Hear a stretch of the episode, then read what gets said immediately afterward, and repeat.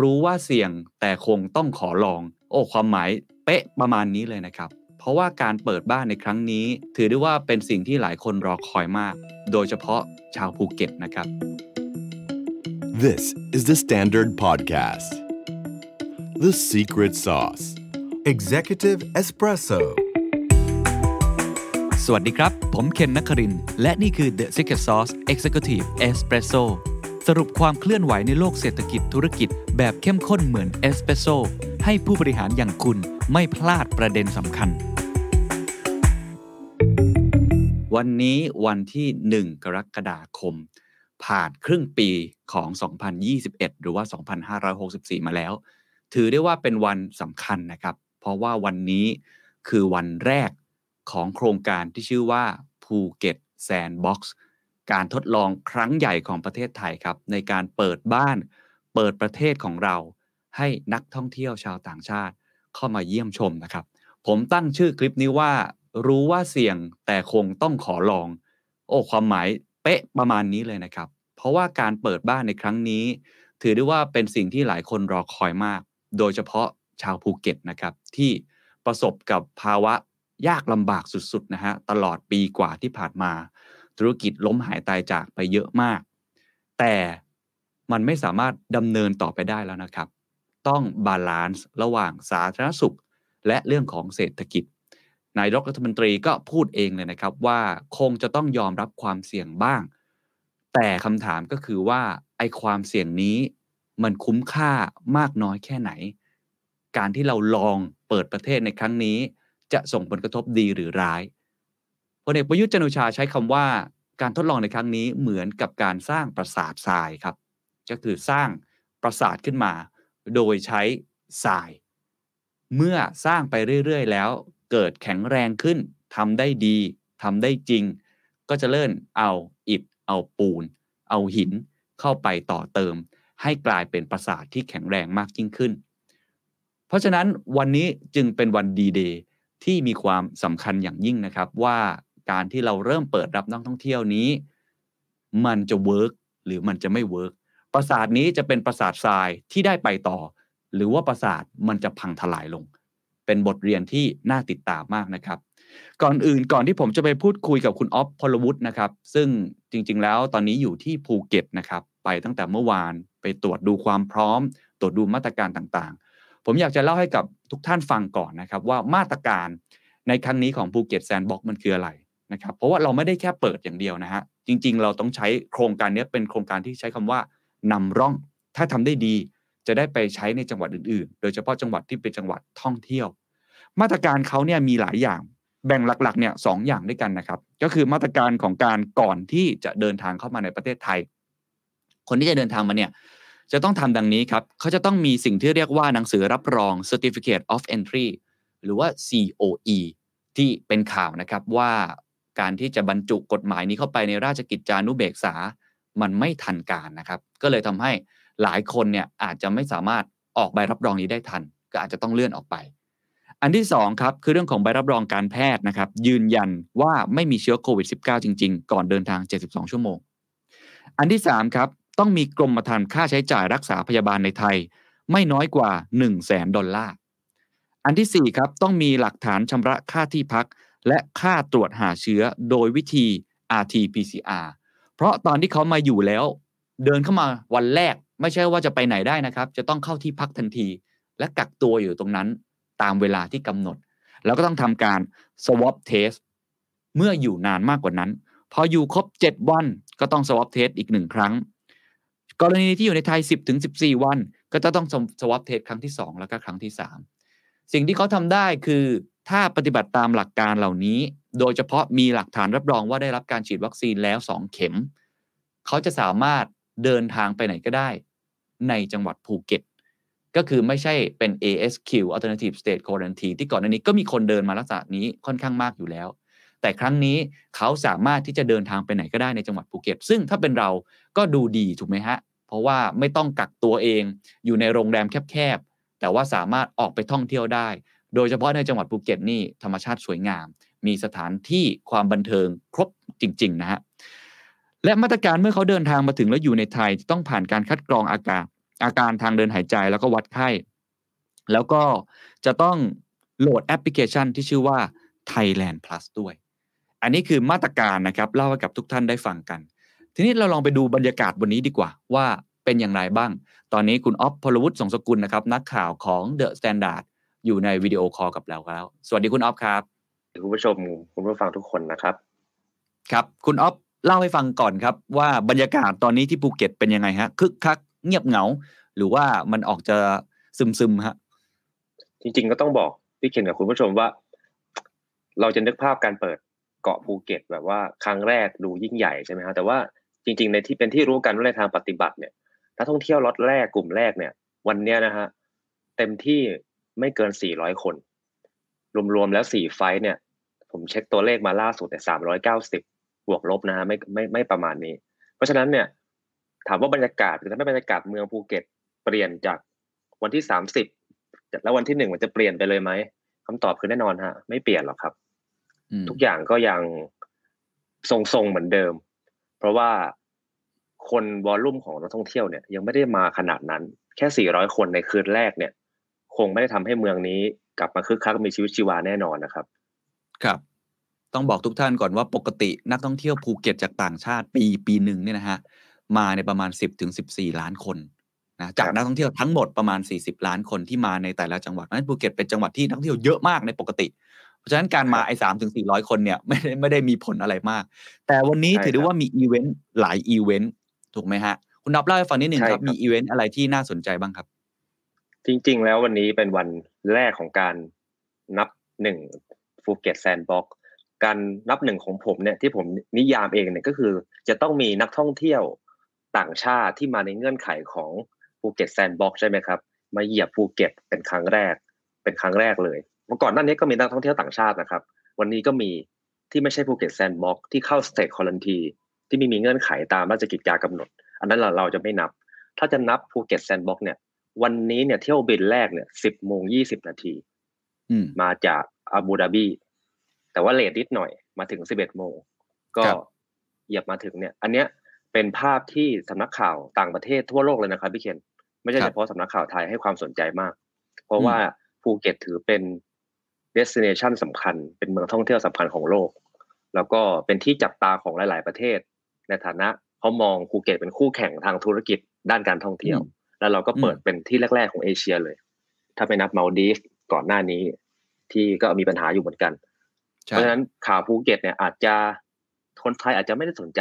มากนัก อาจจะสนใจในภาคธุรกิจในคนที่ติดตามข่าวสารด้านเศรษฐกิจ แต่ผมถามนักข่าวต่างประเทศ ต่างประเทศให้ความสนใจมาก แล้วก็ส่งอืมนักข่าวมาเยอะมากอันนี้สำหรับผมเนี่ยอันนี้ถือเป็นอีเวนต์หลักที่ผมจับตา แต่ว่าครับถ้าเป็นคนไทยเนี่ย แล้วหรือโดยเฉพาะคนที่จะต้องทำหน้าที่อ่า run โครงการภูเก็ตเนี่ยวันนี้เป็นวันที่พลเอกประยุทธ์จันทร์โอชา นายกรัฐมนตรีและคณะเดินทางมาที่ภูเก็ต เพื่อที่จะครับเปิดโครงการนี้โดยเฉพาะ ท่านก็เดินทางมาแล้วก็มีหลายอีเวนต์มาก ตั้งแต่ตอนเช้า ก็มีการร่วมประชุมกับคนที่เป็นภาคธุรกิจที่เขาผลักดันภูเก็ตแซนด์บ็อกซ์นี้ทั้งหมด ผมก็มีโอกาสพูดคุยกับนักธุรกิจที่ผลักดันเรื่องนี้ก่อนที่ท่านนายกจะมาประชุม เขาก็เตรียมอืมสไลด์ present เดี๋ยวจะเล่าให้ฟังว่าเขาติดขัดอะไรแล้วก็ อยากให้นายกให้รัฐบาลทำอะไรเพิ่มเติม แล้วก็นายกก็ครับไปเซ็นทรัลภูเก็ตนะฮะไปเยี่ยมไปเปิดตัวโครงการของที่เซ็นทรัลเขาจับมือกับภาค SME ภาคท้องถิ่นช่วยกันจัดโปรโมชั่นจัดแคมเปญต่างๆ แล้วก็มีฮักภูเก็ตทักทายแฟนใช่ไหมคลับใช้ชื่อว่าฮักภูครับผมฮักอืมภูเก็ตว่าทักทายประชาชนตามตามสไตล์ท่านนะฮะตอนที่เรากำลังพูดคุยกันอยู่เนี้ยเข้าใจว่าท่านน่าจะกำลังเสร็จภารกิจไปตรวจเยี่ยมตรงชายฝั่ง ตรงชายหาด แล้วก็ตอนเย็นก่อนท่านจะกลับกรุงเทพเนี่ยน่าจะเป็นไฮไลท์ก็คือ ท่านไปรอรับนักท่องเที่ยวครับอีกไฟล์หนึ่งเป็นไฟล์อืมของชาวสิงคโปร์เป็นก็ไฟล์จะสุดเป็นท้ายไฟล์ของวันนี้ ครับ ก็จะเป็นไฟล์พิเศษที่อ่าผู้นำประเทศมาต้อนรับนักท่องเที่ยวจากล็อตเนี้ยครับ โอ้โหครัโหบนี่ถือได้ว่าได้รับเกียรตินะฮะ flight นั้นนะฮะเดินทางครับผมมาแล้วมีผู้นำของเรามายืนต้อนรับใช่ วันนี้ครับจริง ๆ มีประมาณ 4 flight ใช่ไหมครับที่ผมดูมีเอจิฮัดนะครับจากอาบูดาบีมีกาตาร์จากโดฮานะครับแล้วก็มี El Al Israel Airline จากเทลอาวีฟแล้วก็สิงคโปร์แอร์ไลน์รวมๆกันก็มาประมาณ 3-400 คน เล่าครับบรรยากาศให้ฟังนิดนึงได้ไหมครับ ตอนที่มาถึงเนี่ยเอาไฟล์แรกก่อนก็ได้ที่บอกว่าเป็นข่าวระดับหนึ่งเนี่ยตอนที่เขาเข็นครับรถออกมาเนี่ยมันมันมันเป็นยังไงฮะจริง ๆก็สำหรับคนที่เฝ้ารอก็ก็น่าจะดีใจนะครับ แล้วก็ นักท่องเที่ยวก็เขาอาจจะรู้สึกไม่ได้คาดหวังว่าโหจะมีนักข่าวกองทัพนักข่าวมายืนรอทำข่าวเขาขนาดนั้นอืมแต่เขาก็ทำตัวธรรมชาติอยู่ก็ปกติดีอืมก็ถือว่าเป็นเหมือนเที่ยวบินปฐมฤกษ์ของภูเก็ตแซนด์บ็อกซ์แต่ว่าพี่เคนครับคุณผู้คุณผู้ชมคุณผู้ฟังครับ การมาของนักท่องเที่ยวกลุ่มแรกเนี่ย โดยเฉพาะของวันแรกวันนี้เนี่ย มันก็มีผลสืบเนื่องมาจากที่พี่เคนเกริ่นไปตอนต้นรายการก็คือ เรื่องของ COE Certificate of Entry เนี่ยแหละครับ ที่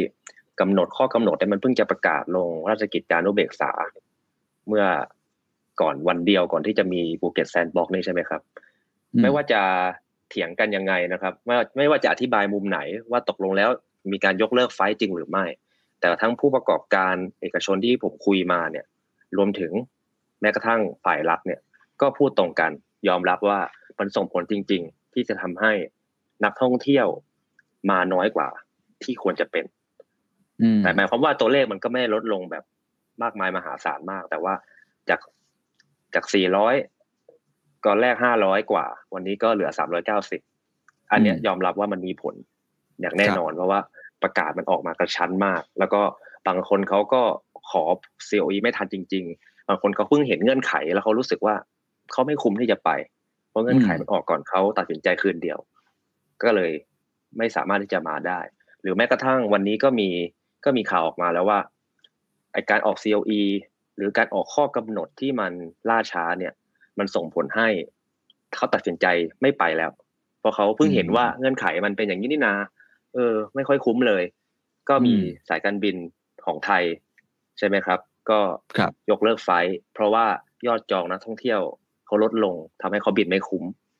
อืม COE นี้ก็มีผลจริงๆฮะในทาง ในทางปฏิบัติ แต่ว่าถามว่านักท่องอะถามว่าผู้ประกอบการภูเก็ตเขาเขาเขาเขาเขาใช้คำว่าเขารับได้เขาถือว่าจริง ๆ แล้วเนี่ยภูเก็ตแซนด์บ็อกซ์มันเข็นมายากมากกว่าจะเกิดมาวันนี้ได้ มีวันนี้ได้เนี่ย ถือว่าเขาพอใจระดับหนึ่งจะให้มัน perfect เนี่ยก็คงที่จะที่จะยาก แต่ว่าครัถามว่าพอใจไหมเขาบอกว่าถือว่าโอเคฮะอ่าถือว่าได้เปิดประตูและได้เริ่มก่อนครับได้ผม kick offแต่ว่าครับผม ICOE เนี่ยขอเพิ่มเติมอีกนิดนึงอ่า แล้วหลังจากนี้เนี่ยพอมันเริ่มมีแม้ว่าจะล่าช้าไปบ้างใช่ไหมแต่ตอนนี้กลับมาก็น่าจะโอเคขึ้นไหมครับ หรือจริงๆผลกระทบของ COE เนี่ยมันยังลากยาวต่อเนื่อง ผมเชื่อว่าตัว COE นี่ก็คือเอกสารใช่ไหมครับ ที่ต้องกระทรวงต่างประเทศที่ต้องรับรับรองให้ตามกฎหมายของไทยเนี่ย อันเนี้ยน่าจะจบแล้วอืมแต่ว่าปัญหาที่จะทำให้ลากยาวทำให้ภูเก็ตแซนด์บ็อกซ์เนี่ย มีนักท่องเที่ยวมาน้อยกว่า ที่มันควรจะเป็นกว่านี้ก็คือ ระเบียบปฏิบัตินะครับพี่เคนรายละเอียดครับที่อยู่ในราชกิจจานุเบกษา ก็คือข้อปฏิบัติที่พี่เคนอธิบายไปเมื่อข้างต้นนั่นแหละที่จะอืมต้องตรวจตรวจโควิดสามครั้ง แล้วก็ต้องเสียจ่ายเงินเองด้วยครับอืมผมที่จะต้องอยู่ในภูเก็ตถึงสิบสี่วัน ที่จะต้องอ่ามีทั้งสองอัน ถ้าเป็นคนไทยเนี่ยเรามีแค่อันใดอันหนึ่งก็คืออ่าใบรับรองการฉีดวัคซีนครบโดสครับกับ หรือ ถ้าเป็นคนไทยก็คือหรือผลตรวจใช่ไหมฮะผลตรวจครับภายใน 72 ชั่วโมง แต่ถ้าเป็นชาวต่างชาติ หรือคนไทยที่มาจากต่างชาติเนี่ยเขาจะต้องมีทั้งสองอันเลย และเขาจะต้องมาตรวจที่เมืองไทยอีกที่สนามบินอืมอีกในเดย์ศูนย์เขามาถึงเขายังเที่ยวไม่ได้อย่างที่พี่เคนเล่าไปแล้ว ไม่ได้มาถึงปุ๊บลงทะเลได้เลยนะฮะไปถึงก็ต้องไปอยู่ในโรงแรมอีก 24 ชั่วโมงรอผลตรวจไอ้เงื่อนไขเหล่านี้ ถือว่าภาคธุรกิจเขาก็ยอมรับว่าแหมคนมาเที่ยวนะครับ ไม่ได้เอื้อให้คนอยากจะมาสักเท่าไหร่ ก็ส่งผลในระยะยาวเหมือนกันที่จะทำให้นักท่องเที่ยวเนี่ย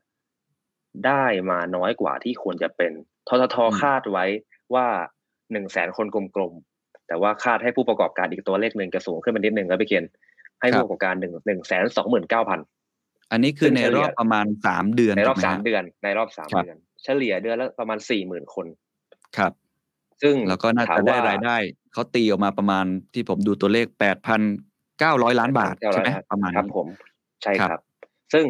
ในมุมของผู้ประกอบการที่ผมคุยมาทั้งรายกลางรายใหญ่มากๆของของภูเก็ตเนี่ยนะครับเขาก็ยืนยันว่า จริง ๆศักยภาพภูเก็ตมันมากกว่านี้ เยอะมากอืมถ้าถ้าถ้ากล้าเบสกว่านี้นะครับ ถ้ารายละเอียดครัมันน้อยกว่านี้นะครับ ครับ ซึ่งอันนี้ต้องบอกว่าอันนั้นคือมองในแง่ของเศรษฐกิจ ถูกไหมครับฮะว่าโหครับพอเป็นมาตรการแบบนี้ หลายคนก็ไม่อยากโดนจิ้มจมูกสามครั้งถูกไหมครับมันครัก็บเจ็บเหมือนกันครับแต่ถ้าคิดอีกแบบหนึ่งการทำลักษณะนี้ผมเชื่อว่าเรามีความตั้งใจที่จะทำให้เราค่อยๆเปิด คือครับจะได้ป้องกันการแพร่ระบาดนะครับของโควิด -19 ซึ่งเคสนี้มันเกิดขึ้นในบาหลีในซีเชล ในมาลดีฟที่เป็นเกาะคล้ายๆ กันกับเราทำให้มาตรการตรงเนี้ยเขาพยายามที่จะยกระดับความเข้มข้น อย่างน้อยก็มากยิ่งขึ้นนะครับครับเพราะฉะนั้นก็เลยทำให้ผู้ประกอบการบางท่านอย่างที่คุณออฟเล่าว่าอาจจะมองว่าอันเนี้ยเป็นอุปสรรค แต่ฝั่งคุณหมอผมเชื่อว่า หรือคนที่ดำเนินนโยบายด้านนี้ก็เชื่อว่านี่คือสิ่งที่สมเหตุสมผลในมุมเขานะครับ ทีนี้ต้องถามต่อครับว่าพอเราคุยกันเรื่องมาตรการเนี่ย มาตรการในตอนนี้นอกจากไอ้ที่อยู่ในกระดาษเนี่ย โดยรวมๆของภาครัฐอะเป็นยังไงบ้างครับ มันมันพร้อมจริงไหมเข้ามาแล้วหลายคนกลัวมากเลยครับว่าก่อนหน้านี้ก็มีข่าวใช่ไหมฮะก่อนที่จะทางการออกมาปฏิเสธว่าเชื้อเดลต้ามาแล้ว แบบเนี้ยอืมตอนนี้ความพร้อมของมาตรการภาครัฐเป็นยังไงครับจริงๆมาตรการภาครัฐก็ปฏิบัติตามราชกิจจานุเบกษาต้องเกรินไปเลยว่า ทางผู้ประกอบการเขาก็คุยกับผมมาตลอดว่าภูเก็ตน่าจะเป็นเขาใช้คำว่าน่าจะน่าจะเป็นอืมอ่าที่แรกของภูมิภาคที่ ใช้มาตรการใช้ทฤษฎี herd immunity มาประยุกต์กับการท่องเที่ยวครับของเขาเพิ่งทราบเหมือนกันว่าบาหลี หรือซีเชล เปิดก็จริง แต่เขาเปิดเงื่อนไขเขามีอันเดียวคือเขาผูกเขาฉีดวัคซีนให้คนในในพื้นที่เขาเพื่อให้เกิด herd immunity แต่เขาไม่ได้สนใจคนที่รับมานะครับนักท่องเที่ยวอืมเขาไม่ได้มีเงื่อนไขแบบนี้ มันก็เลยคือเกิดไม่ได้เหตุการณ์มีความความสตริกความเข้มงวดกับนักท่องเที่ยวคือมาแล้วอาจจะวันแรกก็ลงทะเลได้เลยถูกไหม ครับ หรือแม้กระทั่งไม่ต้องฉีดวัคซีนอะไรมากด้วยซ้ำเท่าที่เข้าใจผู้ประกาละศสะท้อนให้ผมฟังนะครับ คือฮะไม่ได้ไม่ได้สติ๊กขนาดนั้น คือรับอย่างเดียวอืมอาอาศัยว่าตัวเองมี herd immunity พอแล้ว ซึ่งครับพิสูจน์แล้วว่าทฤษฎีนี้ไปไม่ได้ใช่ไหมฮะถูกมันเกิดถูกครับเกิดเกิด มันก็เกิดเหตุการณ์ขึ้นภูเก็ตใช่ก็เป็นที่แรกในภูมิภาคเลยที่ใช้วิธีแบบนี้ เป็นการอืมทดลองแล้วที่อื่นเนี่ยสื่อต่างประเทศก็ยังก็ยังพูดก็ยังยอมรับว่า นี่คือที่แรกเหมือนกันเขาก็อ่าติดตามเหมือนกัน แล้วก็ครับวงเล็บอาจจะก๊อปปี้อาจจะเอาไปน่สนใจเป็เป็นนบทแนวเรียนทางในการปฏิบัติของเขาเหมือนกัน เพราะว่าในอ่าเวทีโลกเนี่ยภูเก็ตมันก็เป็นคู่แข่งของของเกาะอื่นๆ ในภูมิภาคใช่ไหมครับใช่ก็ครัแข่บงกันดุเดือดเหมือนกัน ก็เป็นอืมมาตรการที่ที่ถือว่าต้องชื่นชมครับพี่เคนแต่ว่าครับมันติดอยู่ตรงนิดนึงว่าจริง ๆ แล้วเนี่ย เป้าหมายของภูเก็ตแซนด์บ็อกซ์เนี่ย ก็คือการฉีดวัคซีนให้ประชากรในภูเก็ตมากกว่า 70%ใช่ไหมครับ ใช่ครับ ก่อนในวันที่หนึ่งกรกฎาคมนี้ แต่ครับจากที่เราทราบกันปัญหาความล่าช้าของวัคซีนไม่ว่าจะเหตุผลอะไรก็แล้วแต่ทำให้ภูเก็ตก็ไม่สามารถที่จะทำให้ตัวเองเนี่ย มีประชากรได้รับวัคซีนเกิน 70%ได้นะครับ ข้อมูอ้าลวเหรอฮะผมตรวจสอบมาล่าสุดเลยเนี่ย ผมได้แหล่งข่าวมาน่าจะมีสไลด์อ่า ภูเก็ตเนี่ยเข็มแรกฉีดวัคเข็มซีแรนกเป็นเข็ไงมกี่เปอร์เซ็นต์แน่ใจมีสไลด์ไหมเอ่ยน่าจะขอดูมีข้อนะมูคลรับแต่ว่าแป๊บหนึ่งผมนะครับผมคือผมไปเช็คจาก Facebook ของสสจภูเก็ตก่อน อันนี้ครับถ้าผิดขออภัยนะครับหมายถึงว่าผิดกับข้อมูลกับคุณออฟนะผมเช็คมาเนี่ย อันนี้เห็นไหมครับเขาครัเขาบตีมาว่าเป้าหมายที่วางไว้เนี่ยคือ4ี่แสนหกหมื่นกว่าคน ผู้ที่ฉีดเข็มหนึ่งขีดฉีดไปแล้ว3ามแสนแปดหมื่นหกพันนี่ตัวเลขวันที่30มิถุนายน ก็คือตัวเลขวันสุดท้ายอะก่อนที่จะเปิดนะเขาบอกว่าผู้ที่ฉีดเข็มหนึ่งเนี่ยคิดเป็น83%ครบ2เข็มคิดเป็น65%ซึ่งคุณออฟบอกว่าคุณออฟมีข้อมูลอีกมุมหนึ่งครัถูกบไหมฮะอาอาจจะค้างหน้าจอนี้ไว้ก็ได้ครับพี่เคียนข้อสังเกตอ่าที่อยากจะชี้ให้เห็นก็คือว่าคำว่าเป้าหมายที่วางไว้เนี่ยเห็นไหมฮะครับไม่ใช่ประชากรทั้งหมดของภูเก็ตนึกออกไหมฮะอืม ตัวเลข 466,587 คน เป็นเป้าหมายที่เป้าหมายเหมือน 70%ของประชากรนะฮะ เพครับราะฉะนั้นการที่ฉีดเข็มหนึ่งคิดเป็น 83%น่ะ หมายความว่า 83%ของเป้าหมายครับ ไม่ใช่ใช่ 83%ของประชากร เข็มสองคิดเป็น 65%เนี่ย ก็คือ 65%ของเป้าหมายที่ตั้งไว้ ไม่ใช่ 65%ของประชากร ก็จะมีการเดี๋เลี่ยยวงนะคุณอ๊อฟ บาลีคุณอ๊อฟนิดกำลังนึจะบอกว่าเป้าหมายที่เขาเขียนไว้ในสไลด์เนี่ย466,587อะมันไม่ไม่ได้ตรงกับประชากรที่แท้จริงของจังหวัดภูเก็ตแบบนั้น ถูกต้องครับอ๋อใช่ครับแล้วตัวเลขที่คุณอ๊อฟได้มาจงๆคืออะไรครับ อืมข้อมูลจากกรมควบคุมโรคกระทรวงสาธารณสุขที่ได้มานะครับ ประชากรภูเก็ตเนี่ยห้าแสนสี่หมื่นเจ็ดพันห้าร้อยแปดสิบสี่คน ครับ ตอนนี้ฉีดวัคซีนเข็มที่หนึ่งไปแล้ว 69.73เปอร์เซ็นหรือว่า 3 8 1 8 1 8 1 7เนี่ยครับแล้วก็จำนวนเข็มหนึ่งเนี่ย ตรงนะ ตรงกับเมื่อกี้ ถือว่าตรงครับผมอืมครับผม ส่วนเข็มที่สองเนี่ยฉีดไปแล้วสามแสนสี่พันหกร้อยสามสิบสามหรือว่าครัห้าบสิบสามจุดหกสามเปอร์เซ็นอืมถ้าข้อมูลตามสไลด์เนี่ยจะเป็นข้อมูลจากกระทรวงสาธารณสุขที่คิดเปอร์เซ็นต์ตามจำนวนประชากรของภูเก็ตอืมเห็นไหมฮะ จะเห็นว่าจริง ๆแล้ว ก็เริ่มต้นไม่ได้ตรงเป้าหมายนัก ในเรื่องของความปลอดภัย ที่ครัจะบต้องตั้งเป้าว่าสิบเปอร์เซ็นของประชากรจะได้รับวัคซีนนะครับ แต่ว่าอืมเอาเข้าจริงแล้วไม่ทันไม่ทันอืมเอาเปิดเข้าจริงก่อนก็คือเป้าหมายที่บอกว่าจะได้เจ็ดสิบเปอร์เซ็นถ้าดูจากสไลด์นี้ก็คือไม่ทันเพราะฉะนั้นครับอันนี้ก็ต้องไปถามต่อนะว่าไอ้เป้าหมายที่เขาตั้งมาเนี่ยสี่แสนกว่าเมื่อกี้เขาตั้งมาจากอะไร ถูกไหมฮะครับเขาอาจจะตั้งมาจากลบอ่า เด็กอายุต่ำกว่าสิบแปดหรือเปล่าผมไม่แน่ใจ หรืออาจจะลบครับประชากรแฝงของภูเก็ต ที่มาทำงานในภูเก็ต แล้วกลับไปภูมิลำเนาของเขาแล้วหรือเปล่า อันนี้ก็ต้องว่ากันครับอีกเรื่องหนึ่งต้องเช็คกันครับเพราะฉะนั้นอันนี้เอามาบอกกับทุกท่านให้เห็นนะครับ ว่าตัวเลขที่คุณออฟได้มาจากเนี่ยกรมควบคุมโรคเนี่ย ถ้าดูจากตัวเลขก็คือเราเราไม่ถึง 70% herd immunity นะฮะอันนี้ครับคือเอามาให้ดู เพราะฉะนั้นความพร้อมของภาครัฐในแง่ของวัคซีนอะก็ถือว่าอ่า เป็นปริ่มแล้วกันข้ามเส้นแล้วกันถือได้ว่าเป็นปริ่มเออข้ามเส้นครับข้ามได้เส้นไปหรือว่าข้ามเส้นถืทีอเดียวถือว่าถือว่าให้คะแนนไปนะฮะครับส่วนเรื่องของ COE ก็มีปัญหาช่วงแรก หลังจากนี้อาจจะดีครับขึ้น แต่ว่าครับสำคัญที่สุดคือไอ้มาตรการอื่น ๆ ตอนที่เข้ามาในประเทศแล้ว ซึ่งนั่นก็ต้อง balance กับสาธารณสุขเราอาจจะยอมเรื่องตัวเลขที่คน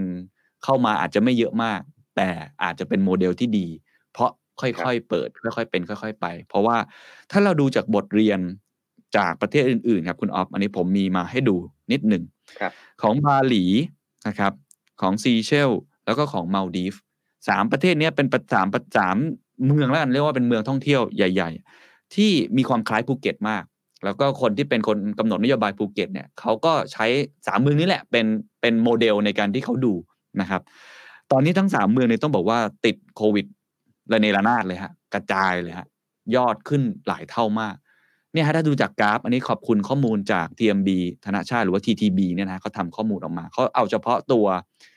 ซีเชลกับมาลดีฟละกันนะฮะเพราะว่าบาหลีเนี่ยมันอยู่ในอินโด แล้วก็สั่งล็อกดาวน์ไปเรียบร้อยแล้วไม่ทัน แต่สองเมืองเนี้ยเปิดไปแล้วนะฮะเนี่ยเขาเปิดช่วงประมาณเดือนพฤษภาคมช่วงนั้นนะแล้วตอนนั้นตอนต้องบอกว่าเขาฉีดวัคซีนไปเยอะพอสมควรนะครับ ประมาณ 50-60%นะฮะครับแต่ดูฮะเปิดไปประมาณเดือนเดียวครับ มิถุนายนพีคเหมือนกันเลยครับ กราฟผู้ติดเชื้อสไปค์ขึ้นมาทันที ก็เลยเกิดคำถามนะฮะว่าหนึ่งมาตรการที่เราคุยกันคนเข้ามาเนี่ยได้มีการกรองดีพอหรือเปล่า มีการ swab แบบเราไหมสามครั้ง มีการต้องออกใบ cert อะไรหลายรูปแบบหรือเปล่า อันนั้นอันที่หนึ่งนะครับที่หลายคนตั้งคำถาม อันที่สองเนี่ยผมต้องบอกผมไปเช็คมาครับซีเชลครับ ฉีดซีโนฟาร์มเป็นหลักนะฮะวัคซีนจากจีนมาลดีฟเนี่ย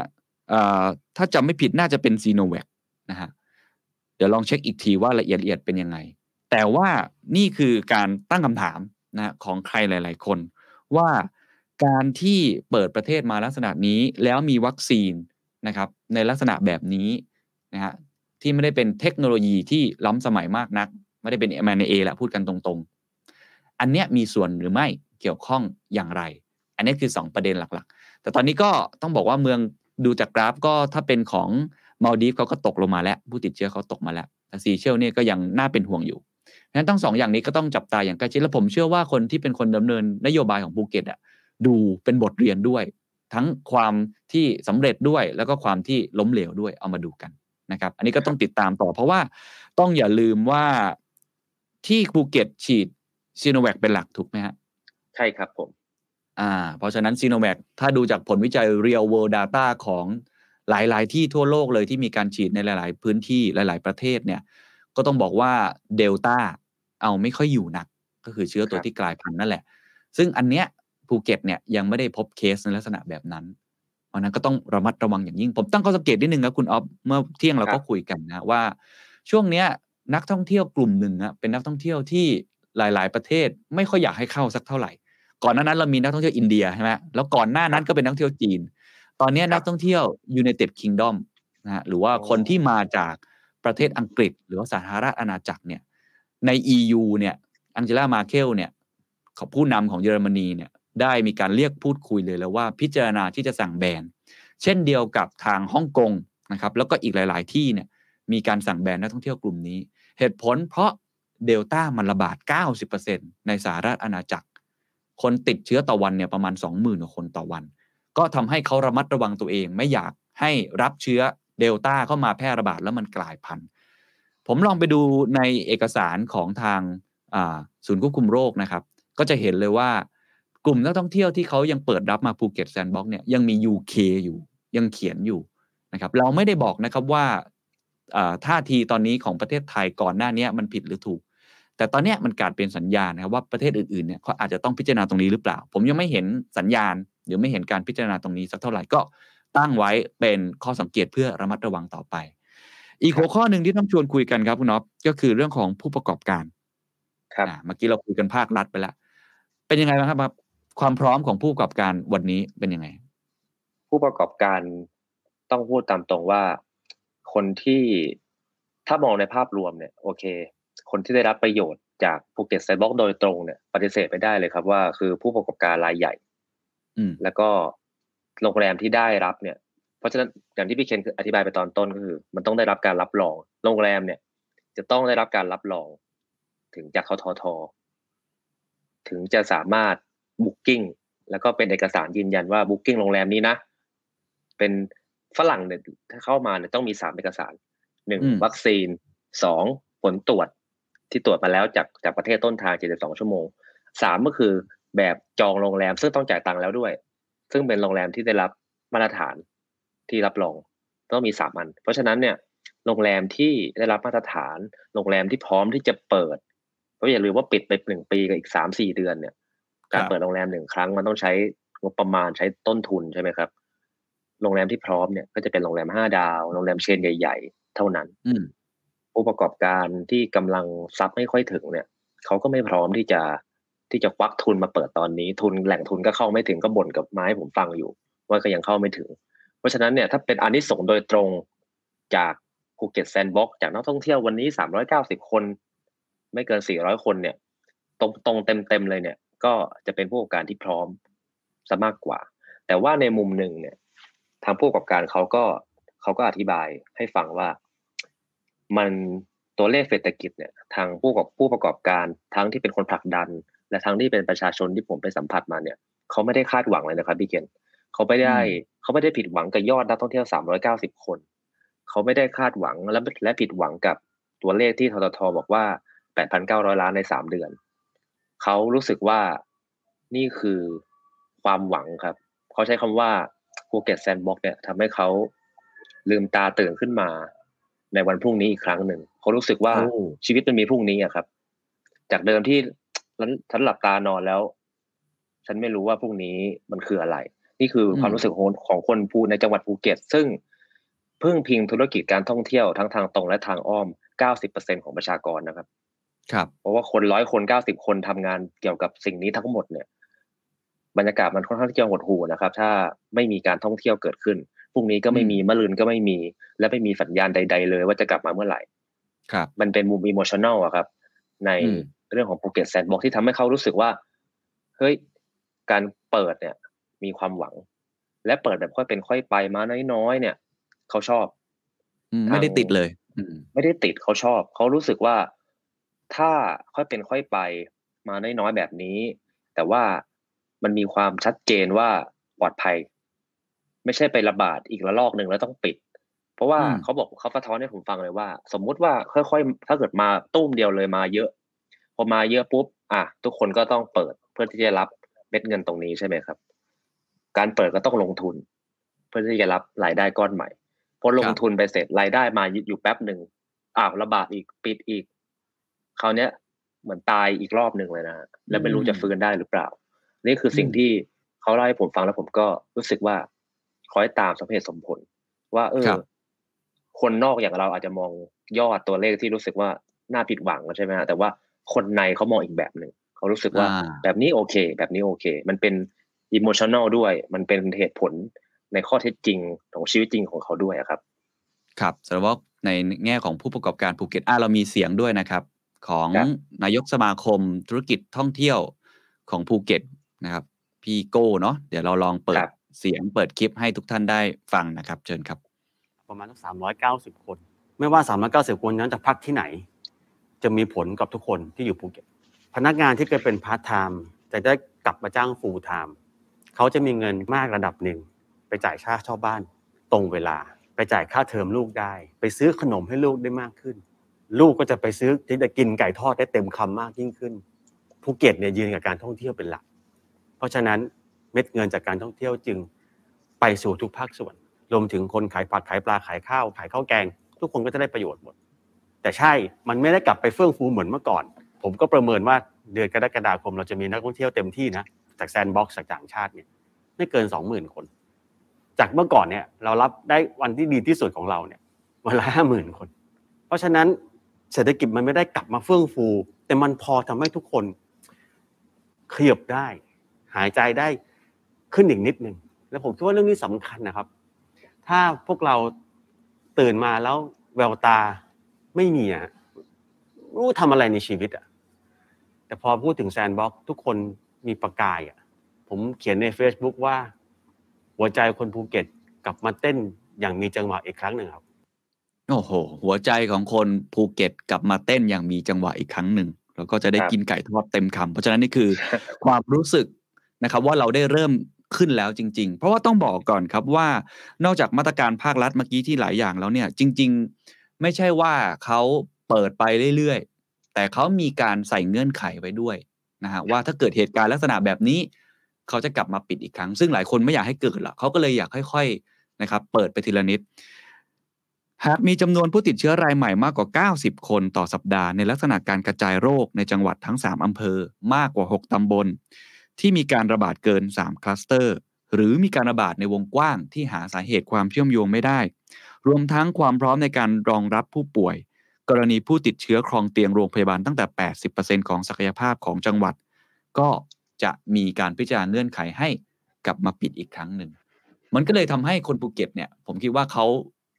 สมเหตุสมผลที่ค่อยๆ เปิด มาน้อยไม่เป็นไร แต่ขอให้มาแล้วมันยั่งยืนนะหัวใจเขาก็เลยกลับมา เต้นแบบมีจังหวะอีกครั้งหนึ่งครับแต่จริงๆมันมีอยู่ข้อข้อหนึ่งครับ คุณน็อฟที่น่าสนใจไม่แพ้กัน เมื่อกี้เราพูดถึงผู้ประกอบการรายเล็ก แล้วก็รายใหญ่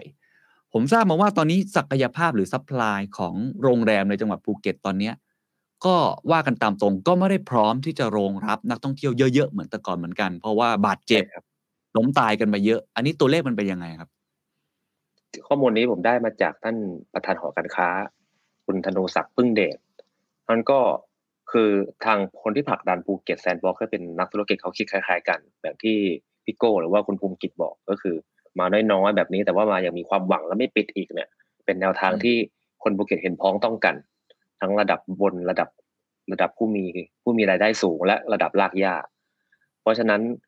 เขาก็โอเคกับแนวทางนี้ และที่สำคัญก็คือว่าอ่า capacity จะเรียกว่าอะไรดีจะศักยภาพจำนวนศักยภาพการรองรับนักท่องเที่ยว ของภูเก็ตเนี่ยไม่เท่าเดิมแล้ว หลังจากที่ปิดจากโควิดไปเนี่ยหนึ่งปีสามเดือนหนึ่งปีสี่เดือนแล้วเนี่ย เหลือแค่ยี่สิบเปอร์เซ็นต์หมายถึงห้องพักของภูเก็ตเนี่ยเหลือเพียงแค่ยี่สิบเปอร์เซ็นต์เท่านั้น ที่พร้อมอืมที่จะมีทุนควักมาเปิดสำหรับภูเก็ตแซนด์บ็อกซ์นี้ ที่เหลือเนี่ยเขาไม่มีทุนนะครับ ไม่มีทุนการ renovate ก็คือปิดไปเลย อืมอ่าปิดชั่วคราวไปเลย ไม่ไม่คุ้มการรับนักท่องเที่ยวมา เดือนหนึ่งเต็มที่สองหมื่นคนเนี่ย ส่วนใหญ่มองแล้วเขาไม่คุ้มที่จะ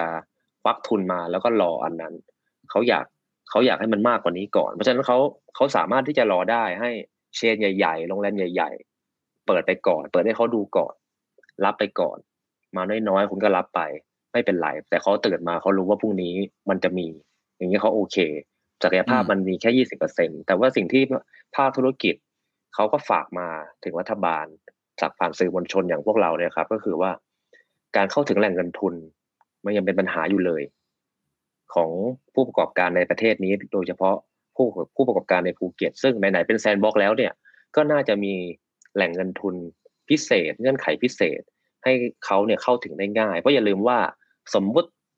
ถ้าภูเก็ตแซนด์บ็อกซ์ success จริง ๆ ไม่มีผู้ติดเชื้อ แบบมองโลกในแง่ดีสุดๆ ว่ามันไปต่อได้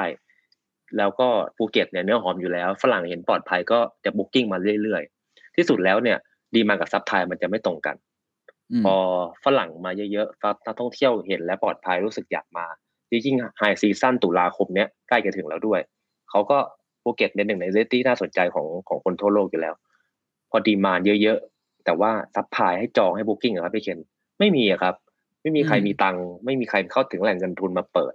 มันก็จะอืมเป็นปัญหาขัดแย้งกันเอง อุตสาห์ทำได้ดีแล้ว แต่ว่ามาติดตรงนี้ อันนี้เป็นสิ่งที่ผู้ผู้ประกอบการเขาก็เขาก็กังวลเหมือนกันในระยะต่อไป ครับ เพราะว่าถ้าเกิดเปิดแซนด์บ็อกซ์แบบมาตรการการเข้ามาแล้ว ก็น่าจะมีแซนด์บ็อกซ์ในเรื่องของการช่วยเหลือทางการเงินด้วย นี่คือสิ่งใช่ที่ครับผู้ประกอบการรายเล็กก็คงอยากจะสื่อสารถึง เพราะว่าถ้าครับเกิดถึงเวลานั้นเดือนตุลาคมที่เขาคาดหวังกัน ว่านักท่องเที่ยวจะมาเยอะเนี่ย แต่ปรากฏว่าห้องเนี่ยมันเหลือแค่ยี่สิบเปอร์เซ็นทั้งเกาะนะซึ่งใช่ครับประมาณสามหมื่นห้องเนี่ย นะฮะอืมก็อาจจะทำให้มันไม่พอที่จะรองรับก็เสียโอกาสเหมือนกันดังนั้นเขาก็เป็นใช่สิ่งครับที่เขาเรียกร้องออกไป จริงใช่ๆคุณคอรัอบฟได้คุยกับผู้ประกอบการรายใหญ่รายหนึ่งด้วยใช่ไหมครับ ก็คือทางห้างสรรพสินค้า ศูนย์การค้าอย่างเซ็นทรัลใช่ไหมฮะใช่ครับที่วันนี้ท่านนายกก็ไปเยือนด้วยเนี่ยเขามีเสียงสะท้อนอะไรที่น่าสนใจไหมครับ ว่าเขาอยากเห็นอะไร อยากเรียกร้องอะไร หรือนักธุรกิจในมุมเขาเนี่ยเขามองอะไรบ้างครับเขาก็เห็นด้วยชื่นชม กับภูเก็ตแซนด์บ็อกซ์ก็รู้สึกว่ามาถูกทาง แล้วก็อย่าให้ให้ความปลอดภัยกับเศรษฐกิจเนี่ยมัน balance กัน ไม่ต้องเอาเศรษฐกิจนำมาก เพราะว่า อย่างที่ผมบอกครับ ไม่ว่าจะคุยกับรายใหญ่มากๆ หรือว่ารายเล็ก ทุกคนพูดตรงกันว่าขอปลอดภัยไว้ก่อนแล้วกัน เงินเนี่ยมาที่หลังได้ ไม่ต้องเอาไอ้นี่นำเพราะว่าเดี๋ยวถ้าปิดอีกเนี่ยปัญหามันจะใหญ่เข้าไปใหญ่กว่าเดิม แต่สิ่งที่ เขาสะท้อนถึงรัฐบาลในฐานะ นักธุรกิจนะครับ ผมคุยกับคุณวรยาจิตกับจิราธิวัฒน์ครับจิราธิวัฒน์เขาก็บอกว่าสิ่งที่รัฐบาลโดยภาพรวมเนี่ย ขาดซึ่งไม่เหมือนกับภูเก็ตก็คือเขาขาด scenario ที่ชัดเจน ขาดแผนที่ชัดเจนครับพี่เคนอย่างภูเก็ตเนี่ยเป็นจังหวัดที่ภาคธุรกิจเขารวมตัวกัน เบื้องลึกเบื้องหลังของภูเก็ตแซนด์บ็อกซ์เนี่ยเริ่มต้นจากภาคธุรกิจที่เขาตั้งขึ้นมาเป็น project First October แต่ว่ารัฐบาลก็ซื้อแล้วก็ให้มันเร็วขึ้น แต่เขามี scenario ที่ชัดเขามีแผนที่ชัดอย่างที่เราเห็น โอเคแหละ ถึงจุดหนึ่งมันอาจจะติดขัดอะไรบ้าง แต่สังเกตว่ามันจะติดขัดที่ภาครัฐแล้วนะเอกชนเขาค่อนข้างที่จะเดินหน้าไปได้ด้วยด้วยด้วยความพร้อมอยู่แล้ว scenario ที่ชัดเจน แผนการที่ชัดเจน และเป้าหมายที่ชัดเจนเนี่ยทำให้ภูเก็ตมีภูเก็ตแซนด์บ็อกซ์ในวันนี้ได้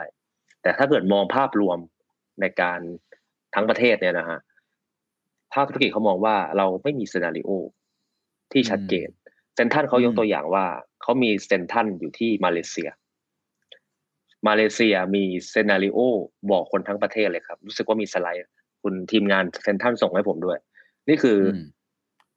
นี่คือเซนาริโอของมาเลเซีย ที่ประกาศให้คน National ทั้งประเทศรู้ Recovery Plan อืมใช่ครับ ที่เขาจะบอกเลยว่า เงื่อนไขเนี่ย ถ้ามีคนตรวจโควิด เจอเท่านี้ วัคซีนยังต่ำเท่านี้ มีผู้ติดเชื้อเท่านี้ อะไรปิดบ้าง อะไรไปต่อได้ ถ้าเงื่อนไขเฟสแบบนี้ เกิดเหตุการณ์แบบนี้หนึ่งสองสามสามปัจจัยนี้เป็นตรงแบบนี้ อะไรปิดอืมพอมันชัดแบบเนี้ยครับ ในฐานะนักธุรกิจวุฒิยาบอกว่า ในฐานะนักธุรกิจเนี่ยดูอันนี้ และเขาจะสามารถวางแผนอะไรได้ทุกอย่าง นักธุรกิจทุกคนรู้ไม่ได้ต้องการข้อมูลที่ สวยงาม แต่ว่าไม่ตรงความเป็นจริง แล้วก็ไม่ต้องการอืมความคลุมเครือ เขาต้องการความจริงและความชัดเจน บอกมาเลยที่ชัดเจนหนึ่งสองสามอันนี้จะเปิดได้ อันนี้จะปิดได้ มันจะตอบคำถามทุกอย่างว่าทำไมต้องปิดชั้นทำไมจะอันนี้ อันนี้ทำไมทำทำไมอันนี้ถึงไม่เปิด อันนี้ถึงไม่ปิด ทุกคนก็จะไม่คลางแคลงกัน ทุกคนก็จะมีกำลังใจทำให้ถึงเป้าหมาย เพราะรู้ว่าถ้าอันนี้มันเป็นอย่างนี้หนึ่งสองสามสี่ชั้นได้เปิดนะ มันก็จะเป็น เป็นโมเมนตัมซึ่งกันและกัน อันนี้คือตัวอย่างประเทศเพื่อนบ้านที่ผู้ผู้ประกอบการระดับใหญ่ของประเทศเนี่ย ก็ได้เห็นแล้วรู้สึกว่านี่คือสิ่งที่รัฐบาลส่วนกลางยังขาด ไม่เหมือนภูเก็ตที่เขาเขามีชัดเจน อันนี้ถ้ามันเป็นไปได้ก็ดีของเราในลักษณะไม่รู้ลุ้นเอา แล้วก็วันรู้กลางคืนอย่างนี้ ก็เตรียมตัวไม่ทัน ขนาดรายใหญ่ยังเจ็บแล้วรายย่อยเนี่ย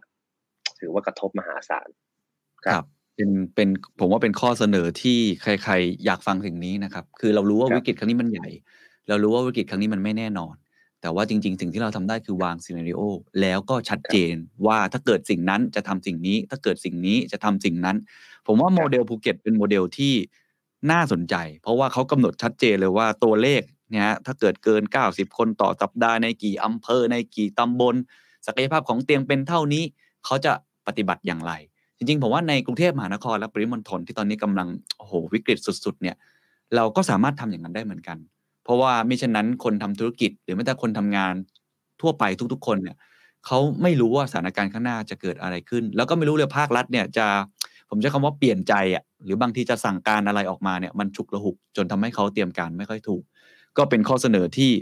น่าสนใจไม่น้อยนะครับ ทีนี้อีกหัวข้อหนึ่งที่ชวนคุยต่อก็คือว่าแล้วหลังจากนี้ครับ มันจะเดินหน้าต่อไปอย่างไร ต้องจับตาอะไรต่อมองไปข้างหน้าแล้วเราเริ่มต้นมาครับวันแรกนะมีอะไรที่เขาเอ่อมองเป็นพิเศษไหมครับ หรือมีอะไรที่คนภูเก็ต หรือว่าคนที่อยู่กรุงเทพมหานครอยู่ที่อื่นเนี่ย ควรจะสังเกตสังกาเหตุการณ์ที่เกิดขึ้นที่นี่ครับครับอันดับแรกคือผู้ประกอบผู้ประกอบการกังวลเรื่องความปลอดภัย ทุกคนจะพูดเหมือนกันเลย แล้วก็กำชับไปถึงฝ่ายความมั่นคงฝ่ายรัฐบาลว่า พอภูเก็ต เป็นแซนด์บ็อกซ์แล้วเดี๋ยวเดี๋ยวก็จะมีข่าวออกไปเรื่อยๆเนี่ยใช่ไหมฮะมันก็จะมีความน่าสนใจ ดึงดูดแรงงานเพื่อนบ้าน ดึงดูดแรงงานต่างด้าวเขาก็จะรู้สึกว่า เอ้ย กลับมาแล้ว มันก็จะเป็นช่องให้เขาอยากจะเข้ามาที่ภูเก็ต อาจจะไม่ถูกกฎหมาย แล้วก็อืมเราเนี่ย มีมาตรการอย่างดีเลยนะครับ ในการบินมาใช่ไหมฮะนั่งเครื่องบินมาภูเก็ตเนี่ยโห perfect แต่ทางบกแล้วฮะ ทางน้ำล่ะฮะเพราะภูเก็ตเป็นเกาะ คือตรงเนี้ยน่าห่วงมากและในประวัติศาสตร์ การเกิดโควิดในไทย เรากันไม่ดีนักนะครับ ไม่ว่าจะเป็นครับจังหวัดไหนที่ไหน ก็เกิดใหเหญ่ตุการณ์นี้เสมทางเส้นทางชายแดนธรรมชาติทั้งนั้น ใช่ครับ มาทางบกทั้งนั้นเลย เพราะฉะนั้นอืมนี่เป็นอะไรที่คุณภูเก็ตค่อนข้างที่จะกังวล เพราะว่าเราก็ไม่เคยสักเซสกับเรื่องนี้สักทีแต่ถ้าเกิดอืมขึ้นมา ก็เป็นข่าวระดับโลกเลยนะครับ กระทบต่อชื่อเสียง ไม่ใช่กระทบแค่เศรษฐกิจ มันก็เป็นอะไรที่ ผู้ประกอบผู้ประกอบการทุกรายเลยเนี่ยกังวลมาก แล้วก็อีกอันหนึ่งที่เขาฝากนอกจากที่เกินไปแล้วก็คือเรื่องซอฟต์โลเรื่องการเข้าถึงเนี่ย อีกอันหนึ่งอาจจะไม่ใช่ปัญหาครับ อาจจะเป็นอะขออภัยเป็นปัญหาที่ควรจะแก้ไข มาตั้งแต่ต้นแล้วซึ่งก็เกินไปกับภาครัฐนานแล้ว แต่ว่ายังไม่รับการแก้ไข อย่างนี้ครับพี่เคนภูเก็ตเป็นส่วนหนึ่งของประเทศไทยใช่ไหมครับ แต่ว่าไหนๆเราทำภูเก็ตแซนด์บ็อกซ์แล้วเนี่ย จริง ๆ แล้วจะต้องมีกระบวนการเชิงลุกทางด้านการต่างประเทศ ที่จะสื่อสารหรือว่าทำข้อตกลงกับประเทศที่เป็น target ลูกค้าของภูเก็ตนะครับ ว่าภูเก็ตไม่ใช่ประเทศไทยแบบที่เป็นอยู่ทุกวันนี้นะ มีผู้ติดเชื้อสี่ห้าพันคนใช่ไหมเสียชีวิตสูง แต่ว่าภูเก็ตเป็นแซนด์บ็อกซ์พิเศษ มีวัคซีนฉีดให้ประชากรเท่านี้ มีมาตรการนู่นนี่นั่นที่พวกเราก็รู้กันแล้วเนี่ย เพราะฉะนั้นเนี่ยการบินมาที่ภูเก็ตเนี่ยโดยนักท่องเที่ยวของประเทศคุณเนี่ย เวลากลับไปไม่ต้องกักตัวได้ไหมอืมอย่างเช่นประเทศหลาย ๆ ประเทศนะครับเขาไม่ได้มาเขาไม่มาภูเก็ตแซนด์บ็อกซ์เหตุผลคือ โอเค มาภูเก็ตอยากจะหมู่ฉันโอเคอยากหมู่สามรอบอยู่โรงแรมยี่สี่ชั่วโมง แต่เขากลับประเทศเขาต้องกักตัวสิบสี่วัน เพราะว่าประเทศเขามีประเทศไทยเป็น list สีแดง อืมไอ้ตรงเนี้ยมันทำให้เสียโอกาสเยอะมากเพ ราะฉะนั้นตรงเนี้ยจริง ๆ มันมีเวลาที่จะค่อยๆ แก้ไข กระทรวงต่างประเทศ ฝ่ายรัฐบาลต้องทำงานเชิงรุกมากกว่านี้ จะได้ขยายตลาด โดยเฉพาะทางฝั่งอ่าเอเชียแล้วก็ฝั่งยุโรปเนี่ยยัง list ไทยเป็นสีแดงอยู่ อันเนี้ยเขาก็ฝากมาว่าน่าจะเร่งได้แล้วเพราะว่าครับจริงๆเรียกร้องไปก่อนตั้งแต่เปิดแซนด์บ็อกซ์แล้วนะฮะก็ยังไม่คืบหน้าอืมวันนี้เปิดแล้วอืมก็ยังไม่ไปไหน อะอืมมีเวลาต่อไปก่อนจะถึง high season เนี่ยก่อนจะถึงตุลาอีกสองเดือน ขอหน่อย อันเนี้ยน่าจะกระตุ้น demand มากขึ้น ครับ คือคิดครับต้องคิดอีกอันหนึ่งให้ครับรูปเนาะอืมใช่ครับ อีกอันหนึ่งอาจจะเป็นข่าวดี เป็นแนวคิดขยายต่อไปก็คือว่า ถ้าภูเก็ตแซนด์บ็อกซ์ success จริง ๆ เนี่ย อาจจะมีตอนนี้ผู้ประกอบการผู้คนคนระดับบนเนี่ยเสนอการท่องกระทรวงท่องเที่ยวแล้ว ก็คือจะทำเป็น bubble bubble area ระหว่างเกาะด้วยกัน ในรัศมีบินไปสี่ห้าชั่วโมง ชั่วโมงบินไม่เกินสี่ห้าชั่วโมง เช่น อ่าปูซานอืมเช่นมาเก๊าอย่างเงี้ยฮะแลกเปลี่ยนนักท่องเที่ยวกัน ระหว่างเกาะเพื่อเพิ่ม demand เพิ่ม volume ซึ่งกันและกัน อันนี้เป็น project ระยะยาว แล้วก็ผมได้ยินมาเขากระซิบมาว่า ถ้าภูเก็ตแซนด์บ็อกซ์ไปได้ดีในสองสัปดาห์ข้างหน้า ก็คือผ่านสิบสี่สิบห้าวันไปเนี่ยครับก็สุราษฎร์ธานีเกาะสมุย อะไรอย่างนี้เกาะต่างๆ ในเครือที่ใกล้ ๆ กัน อาจจะเป็น next sandbox ต่อไป ก็ต้องจับตาดูครับว่าจะจะโอเคไหมรัฐบาลสบคสบสจะซื้อไอเดียนี้ทำต่อทันทีเลยหรือไม่ อันนี้อืมจับตาต่อเพราะว่าเขากระซิบผมมามันยังไม่ชัวร์เหมือนกัน ต้องประเมินจากครับภูเก็ตก่อนครับ อืม เพราะว่าจริง ๆ สมุยนี่ก็มีสนามบินมีอะไรที่นักใช่ท่องครับเที่ยวชอบมามาก ๆอยู่แล้วเหมือนกัน ก็อาจจะพิจารณาใช่ครับรายต่อไป แต่ว่าอีกอย่างหนึ่งนอกจากคิดครบลูปทั้งหมดที่คุณเอาพูดมาเนี่ย ผมเห็นก็มีประเด็นเรื่องอยู่ในภูเก็ต 14 วันใช่ไหมเมื่อกี้บอกค่าเฉลี่ยของคน ต่างชาติที่เข้ามาเนี่ยอาจจะประมาณ11วันหรือเปล่าผมไม่แน่ใจสิบเอ็ดใช่ไหมสิบฮะเอ็ดจุดสิบเอ็ดจุดเก้าวันสิบอะไรเงี้ยฮะไม่ถึงสิบครับสี่เหวัมือนนเหมือนถ้าสำเร็จสักเซสเหมือนคนภูเก็ตก็มองว่าน่าจะใช้คำว่าแบ่งปันให้กับจังหวัดอื่น ๆ ข้างเคียงด้วย อันนี้เข้าใจถูกไหมฮะจริง ๆ แล้วข้อเสนอที่รัฐรัฐบาลออกมาเนี่ย ก็เป็นการตกลงกันต่อรองกันระหว่างอ่าฝภาคธุรกิจที่เขาก็คิดทางธุรกิจโน้มไปทางธุรกิจ กับทางกระทรวงสาธารณสุข ทางภาคอืมคุณหมอและรัฐบาล มาคานอำนาจกัน แล้วก็มาเป็นข้อสรุป จริง ๆ แล้วเอกชนเนี่ยเสนอให้อยู่ภูเก็ตแค่เจ็ดวันนะครับอ๋อให้อยู่ภูเก็ตแค่เจ็ดวัน ก็สามารถที่จะเดินทางไปไหนก็ได้ หรือเดินทางไปในพื้นที่แซนด์บ็อกซ์ area ใกล้ ๆ ได้ แล้วแต่จะพิจารณา แต่คราวนี้พอข้อสรุปอย่างเป็นทางการออกมาก็คือต้องอยู่ตั้งสิบสี่วัน ถึงจะไปไหนก็ได้ เพราะฉะนั้นเนี่ยตัวเลขที่ booking มาเท่าที่สำรวจมาแล้วเนี่ย ทั้งหมดเนี่ย ค่าเฉลี่ยมันอยู่ที่สิบเอ็ดกว่าวันไม่ถึงสิบสองวัน หมายความว่าภูเก็ตแซนด์บ็อกซ์ไม่มีจังหวัดไหนได้ประโยชน์ในทางตรงเลย นอกจากจังหวัดภูเก็ต ก็เป็นเรื่องที่น่าเสียดายเหมือนกัน ถ้าเกิดเจ็ดวัน ถ้ารับแบบเอกชนไปเจ็ดวัน ค่าเฉลี่ยสิบเอ็ดวันอย่างน้อยสามวันก็อาจจะได้ไปพังพังงาอืมได้ไป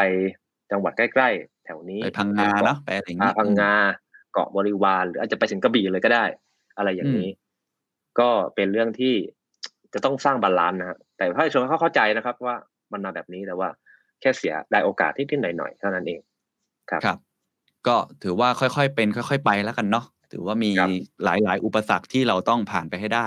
แต่ถ้าผ่านครับไปแล้วก็น่าจะเป็นอีกหลาย ๆ ข้อเสนอนะฮะที่ค่อยๆ คืบไปเรื่อยๆ ค่อย ๆ คืบไปเรื่อยๆ นี่น่าจะเป็นข้อมูลทั้งหมดนะครับ ที่คุณออฟได้มา วันนี้คุณออฟจะไปสำรวจที่ไหนอีกไหมครับเขาเปิดผับบาร์ตอนกลางคืนอะไรยังไงบ้างไหมฮะ ก็จะไปดูกลางคืนนะครับ แต่ว่าอย่างที่บอกว่าพอนักท่องเที่ยววอลลุ่มยังมาไม่เยอะเนี่ย ก็ร้านก็ยังจะไม่ได้เปิดอะไรเยอะมาก ร้านดัง ๆ บางร้านก็ยังไม่เปิดนะครับ เพราะว่าวอลลุ่มคูดีมานคนยังไม่เยอะ ก็จะลองไปดูว่าอยากอยากจะไปถามผู้คนแบบเล็ก ๆ สุดๆไปเลยว่าอืมคิดเห็นยังไงเขาติดตามแล้วเขากังวลแค่ไหน เพราะว่าครับที่พูดคุยมาก็ระดับระดับกลางระดับใหญ่อย่างเดียว ระดับแบบคนลากย่าจริง ๆ เนี่ยยังไม่ได้สัมผัสมากนักครับ ครับ อะงั้นเดี๋ยวมีข้อมูลก็เดี๋ยวมาอัปเดตกันอีกครั้งหนึ่งนะครับ อยากเห็นเหมือนกันครับว่าถนนป่าตองนะฮะที่โอ้โหตลอดปีเนี่ยมันกลายเป็นป่าแบบป่าช้าไปเลยเนี่ยมันมันครับกลับมาอย่างไร ก็คงต้องใช้เวลานะครับ แต่ผมคิดว่า